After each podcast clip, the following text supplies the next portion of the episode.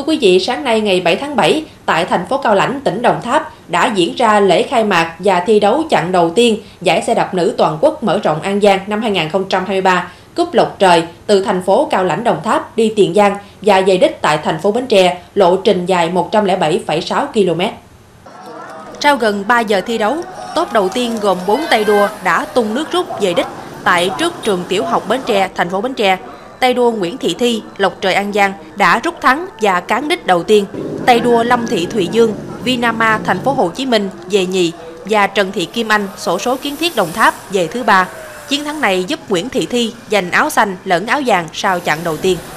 Tham gia giải thi đấu có 55 vận động viên đến từ 11 đội đua trong và ngoài nước như Tập đoàn Lộc Trời, Gạo hạt Ngọc Trời, Trẻ An Giang, Bways Bình Dương, Trẻ Đồng Tháp, Vinama thành phố Hồ Chí Minh, và đặc biệt có một đội trẻ nước ngoài cùng tham dự là Thái Lan.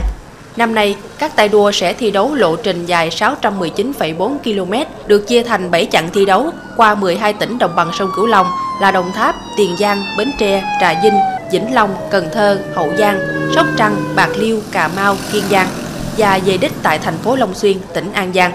Đặc biệt, các vận động viên sẽ đua quanh thành phố Long Xuyên 20 vòng ở chặng cuối cùng. Tổng mức giải thưởng dự kiến khoảng 300 triệu đồng, bao gồm giải thưởng từng chặng, giải cá nhân, đồng đội và giải thưởng chung cuộc. Trong đó, hạng nhất áo vàng chung cuộc sẽ nhận 40 triệu đồng, hạng nhì 25 triệu đồng, hạng ba 15 triệu đồng và hạng nhất đồng đội chung cuộc nhận 30 triệu đồng.